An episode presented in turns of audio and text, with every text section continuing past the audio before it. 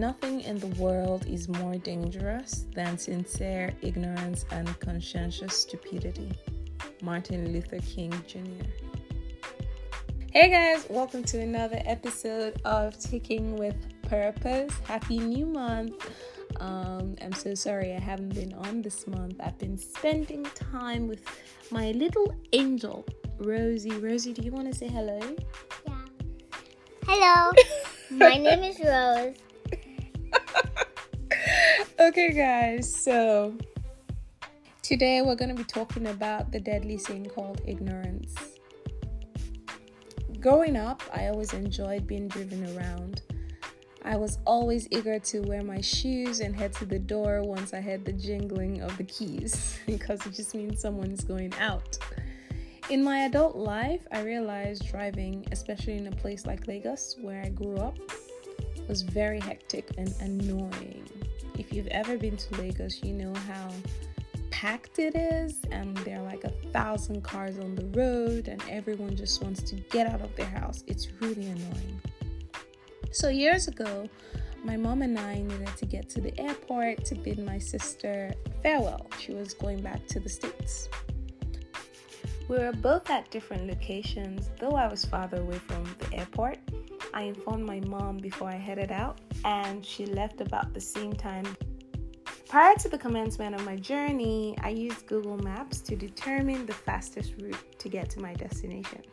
The timing and the directions were nearly accurate, so I got to the airport in good time, while my mom and the driver arrived one hour later when they got to me, I inquired to know why he did not look for the best route, and he simply told me that the radio program that spoke about traffic spots was playing music, so he didn't know the quickest way to get there.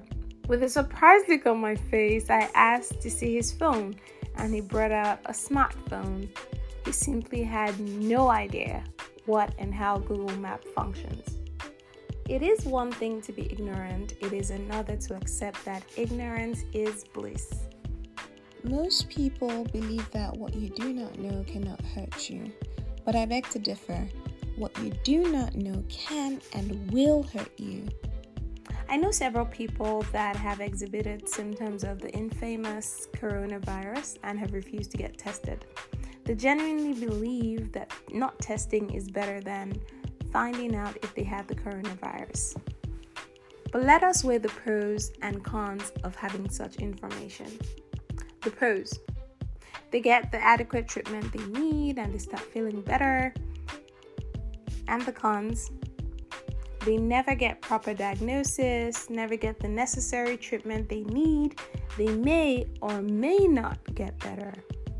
Now, does the pro outweigh the con?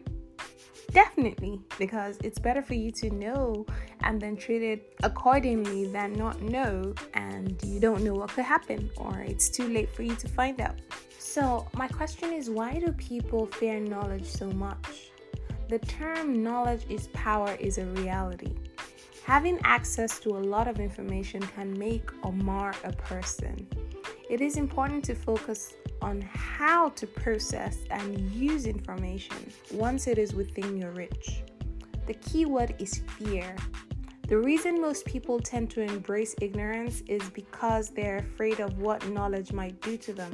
It is difficult to predict what knowledge would bring along with it, but is that enough reason to pick a safer space in quote and just enjoy not having knowledge? Definitely not.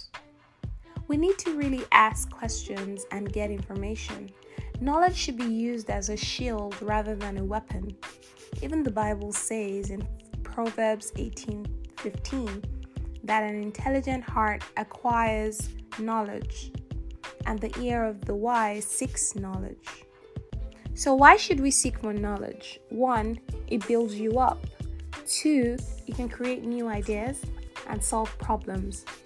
Three, your level of self awareness increases.